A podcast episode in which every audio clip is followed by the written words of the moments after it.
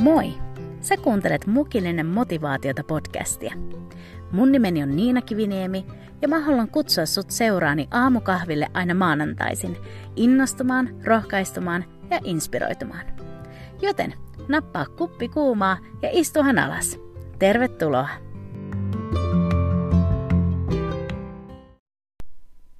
Huomenta!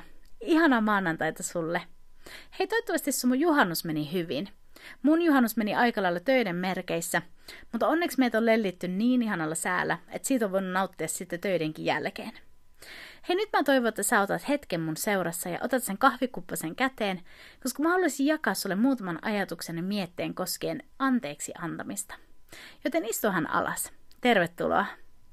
Silloin kun mä aloitin tämän podcastin, niin mua pyydettiin, että mä joskus jakaisin enemmän musiikista ja, ja vähän musiikin tekoprosessista. Ja mä tuun varmasti tekemään vielä sellaisen jakson. Mutta tänään mä ajattelin, että kurkataan vähän sen yhden laulun taakse ja siihen tarinaan, mikä tuon laulun takaa löytyy. Eli eilen tuli äh, kaksi vuotta siitä, kun tämä laulu Look at Me Now julkaistiin. Ja, ja siitä on varmaan ehkä seitsemän vuotta, jos en mä nyt ihan väärin muista, kuin milloin mä oon sen kirjoittanut alun perin. Ja tämä Look at Me Now, eli suomeksi Katso minua nyt, niin on sellainen laulu, joka on mulle todella, todella henkilökohtainen. Se kertoo siitä, mikä voima on anteeksi antamisessa ja, ja siitä, miten niin on selvitty jostain äärettömän pimeistä ja vaikeista ajoista. Ja, ja mä ajattelin, että mä tänään vähän kerron sitä, mitä mä kävin läpi, että lopulta syntyi tämä biisi. Ja mä toivon, että kun me päästään tämän jakson loppuun, niin tässä voi olla myös jotain rohkaisua ja lohdutusta myös sulle. Ja me tiedetään, että me eletään sellaisessa maailmassa, mikä on epätäydellinen. Ja se on täynnä epätäydellisiä ihmisiä. Ja me ei tarvitse lähteä etsimään loukatuksi tulemista, vaan ennemmin tai myöhemmin, kun me vaan eletään tätä elämää, niin me tullaan loukatuiksi. Ja ihan varmasti me myös loukataan muita. Ja se on vaan osa tätä elämää. Ja osa, se, osa niistä niin loukatuksi tulemisista niin voi olla semmoisia vaan pintaraaposia ja kevyitä juttuja, mitkä saadaan silleen vähän vaan niin olkaa kohauttamalla aika lailla pois. Mutta sitten on sellaisia niin loukatuksi tulemisia, mitkä menee niin syvälle ja sinne syvään sieluun ja meidän sydämeen, mitkä ei ihan niin vaan olkaa kohottamalla lähekkään meistä irti tai parane. Ja ja jotenkin mä oon saanut kokea loukatuksi tulemista, niin kuin aivan varmasti säkin oot. Ja ehkä pahinta loukatuksi tulemista on se, kun se tulee jonkun sellaisen henkilön tai henkilöiden puolesta, jotka pitäisi olla sun puolella. Joku sellainen ihminen, johon sä luotat, sä katsot ylöspäin, sä kunnioitat arvostat. Ja sä luotat siihen, että se ihminen on niin kuin hyvä ja se tekee sulle hyvää. Ja sä luotat, että se tekee sen, mikä on oikein. Niin silloin, kun tällaisen ihmisen kautta tulee semmoinen niin loukatuksi tuleminen ja jotenkin väärinkohtelu, niin se, se menee todella syvälle. Ja jostain tällaisesta on kyse myös tässä Look at Me Now-laulussa. Um, koska mä sain kokea just sitä, että joku sellainen, ketä mä katsoin ylöspäin ja arvostin, niin, niin hän, hän niin jotenkin loukkasi mua tosi, tosi kovin. Ja, ja, ja joskus niin tuntuu, että kun ei ole kyseessä niin kuin mikään fyysinen väkivalta nyt tässä niin kuin mun, mun tilanteessa, mutta, mutta ne sanat, mitä ihmisten suusta voi lähteä, niin ne joskus tuntuu, että satuttaa melkein enemmän kuin mitkä iskut. Ja niiden vaikutus on pitempää kuin mikään mustelma. Ja, ja jotenkin se, mitä mä koin, niin oli se, että mä, niin kuin, mä olin, miten mä sanoisin, sellaisessa ympäristössä hetken, missä mä sain kokea sitä, että varsinkin niin mun musiikkia ja mun kutsua vastaan vähän niin kuin hyökättiin tai, tai sitä haastettiin ja kyseenalaistettiin. Ja siihen aikaan mä en hirveästi niin tehnyt edes, siis kirjoitin lauluja todellakin, mutta en, en tehnyt keikkoja eikä näin, mutta mä sain, moneen, sain moneen otteeseen kuulla siitä, että musiikki ei ole mun juttu ja että mun unohtaa se. Ja, ja se oli jotenkin mulle tosi sellainen traumaattinen kokemus, justiin sen takia, kun tuli sellaisen suusta, jota mä arvostin ja katsoin ylöspäin. Ja niin sitten mä joudun käydä sellaisen prosessin läpi, missä mun piti oppia antamaan anteeksi, oppia päästämään irti. Ja, ja näin jälkeenpäin katsottuna, niin mä pystyn sanomaan, että mä oon myös tosi kiitollinen siitä prosessista. Um, se ei ollut helppoa, en nauttinut siitä. Ja musta tuntui välillä, että mä en tiedä, että pääsen mä koskaan sitä yli. Ja että tuleeko koskaan musta se niin sanotusti sama Niina, joka mä oli ollut. Mutta nyt kun mä oon saanut kulkea Jumalan kanssa ja mä oon päässyt niin sanotusti niin toiselle puolelle, niin mä en kuitenkaan vaihtaisi sitä pois, koska se opetti mulle ihan äärettömän paljon ja se myös samalla vei mua todella paljon lähemmäs Jumalaa.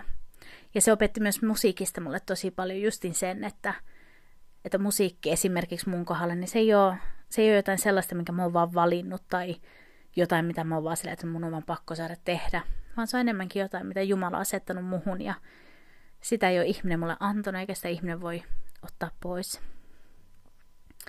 Mutta joo, niin kuin mä sanoin, niin melkoinen prosessi ollut ja, ja ehkä se niin suurin prosessi tässä on ollut se, että oppia antamaan anteeksi. Ja me tiedetään jokainen, joka on kokenut semmoista syvää loukatuksi tulemista, niin se anteeksi antaminen ei ole se eka, mitä me halutaan tehdä. Uh, jotenkin kun se on niin haavoitettu ja sut on niin alas painettu, niin tulee enemmänkin sellainen olo, että voiko joku niin kuin, vähän menisi sotaan mun puolesta. Tulee enemmänkin sellainen olo, että menkää joku ja taistelkaa, puolustakaa mua. Uh, mutta meidän Jumala Siis hän on meidän puolustaja, hän taistelee meidän puolesta, mutta hän on myös Jumala, joka pyytää meitä antamaan anteeksi, niin kuin hän on meille anteeksi antanut. Mä oon myös oppinut sen, että Jumala ei koskaan pyydä meiltä mitään sellaista, mitä hän ei itse tekisi, eikä mitään sellaista, mihin hän ei itse antaisi voimaa meille, eikä myöskään mitään sellaista, mikä ei olisi meille parhaaksi. Joten jos Jumala pyytää meitä antamaan anteeksi, niin se on lopullisesti meille myös parasta. Mutta nyt mä ajattelin, että mä jaan muutaman pointin lyhyesti, mitä mä oon oppinut anteeksi antamisesta tämän prosessin aikana. Ensimmäinen pointti on tämä. Jumala on ehdoton anteeksi antamisen suhteen. Matteuksen evankeliumissa kuudennessa luvussa Jeesus sanoi näin.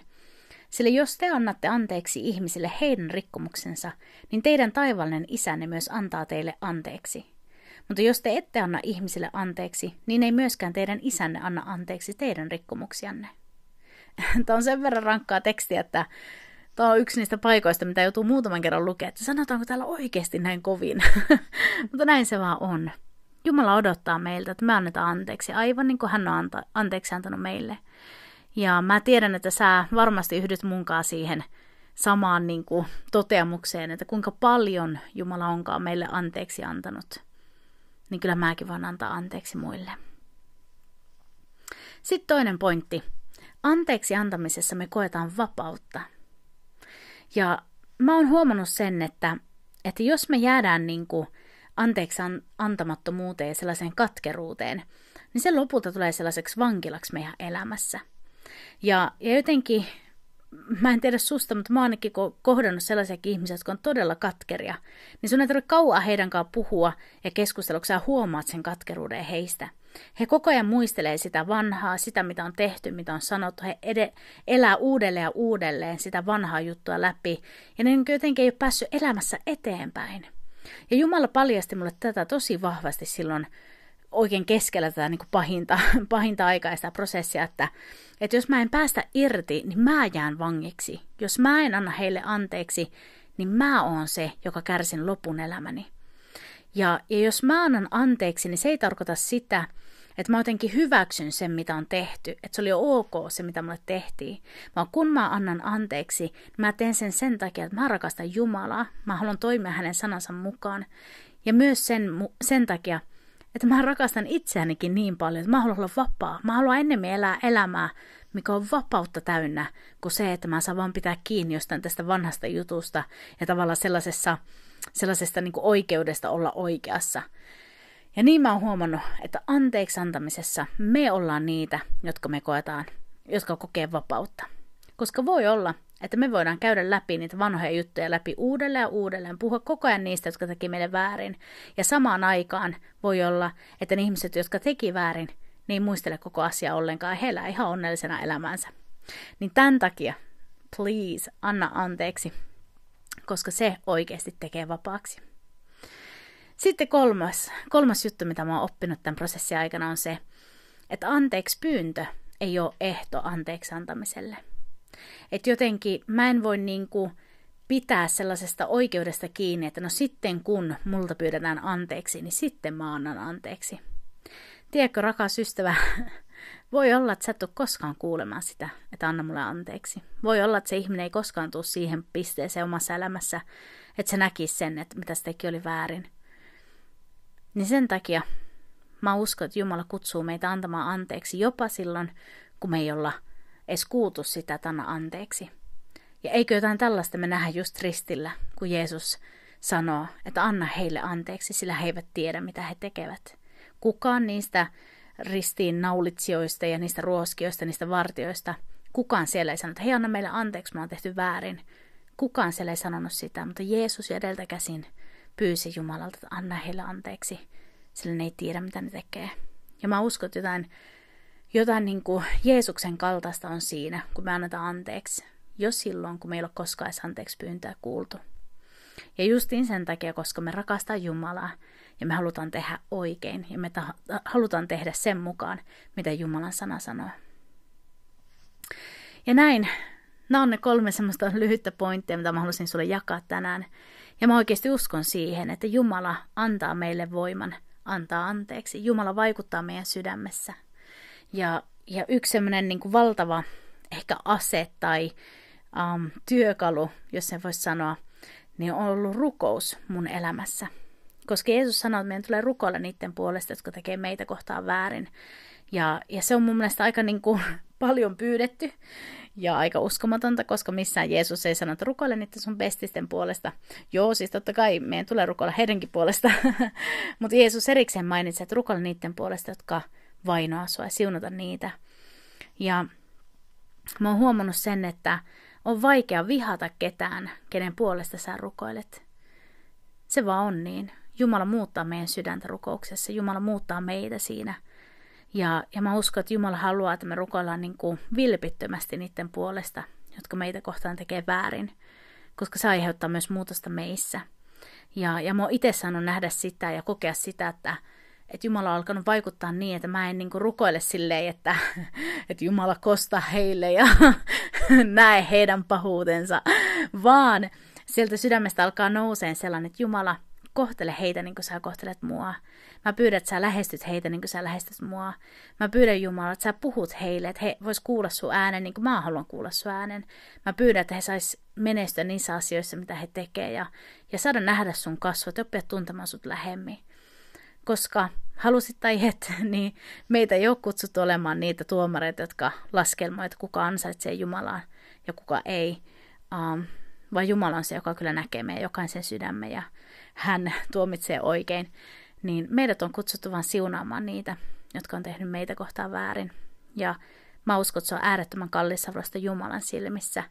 Ja se loppupeleissä myös muuttaa meitä enemmän Jeesuksen kaltaisiksi ja muuttaa meidän sydäntä ja pitää meidät niin kuin katkeruudesta vapaana.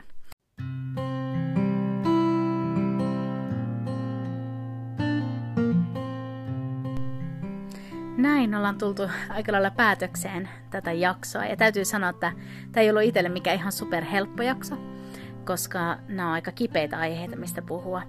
Mutta mä uskon, että tämä anteeksi antaminenkin on sellainen asia, mistä on pakko puhua um, koska justi siinä on vapaus ja siinä on tämän Kristuksen kaltaista. Ja mä haluan sanoa sulle, joka kuuntelet tätä ja, ja ehkä ajattelet, että niin on sulla jo aavistustakaan, mitä juttuja mä oon käynyt läpi. Koska mä tiedän, että siellä on joku, joka kuuntelee tätä, joka on käynyt paljon pahempia asioita kuin mitä mä oon käynyt. Niin mä haluan vaan sanoa sulle, että, että muista se, että kun me annetaan anteeksi, niin se ei tarkoita sitä, että se mitä on tehty oli ok, Jumala näkee kyllä vääryyden, Jumala näkee sen, kun hänen lapsia kohdellaan väärin, niin se ei niin kuin tarkoita sitä, että se on jotenkin hyväksyttävää, mitä sulla on tehty. Vaan, vaan se, miksi mä haluaisin tästä puhua, on se, että, että Jumala kutsuu sua vapauteen, Jumala kutsuu sua niin kuin eheään elämään. Ja, ja jos me tarvitaan terapiaa tai sieluhoitoa tai jotain työkaluja päästäkseen eteenpäin, niin käytetään niitä työkaluja. Olla viisaita siinä. Mutta justin, että että nähdään jopa niin kuin vaivaa siihen, että, että päästään eteenpäin, että ei jäädä vangiksi sinne katkeruuteen. Ja ei anneta niiden niin kuin, jonkun toisen tekojen olla niitä asioita, jotka sitoo meitä loppuelämämme, koska tämä elämä on arvokas. Ja mä uskon, että Jumala kutsuu meitä eheyteen hänen kanssaan ja, ja hän, hän on todella se, joka tekee meissä työtä. Mutta näin, äh, mä haluan toivottaa sulle oikein siunattua viikkoa. Mä toivon, että tästä jaksosta oli sulle jotain lohtoa tai jotain hyötyä tai, tai että tässä oli jotain, mikä, mikä herätti jotain ajatuksia. Ja, ja mä toivon, että me voidaan jatkaa keskustelua tästä aiheesta tuolla Instan puolella. Sä voit mennä mukillinen motivaatiota Instatilille ja laittaa sitä kautta mulle viestiä ja keskustella vielä lisää. Mutta nyt mä toivotan sulle siunattua viikkoa ja mä pyydän, että sä tulet ensi maanantaina takaisin kahville mukilliselle motivaatiota. Yes, olkoon Herra kanssasi. Kiitos, että olit mun seurassa. Moikka!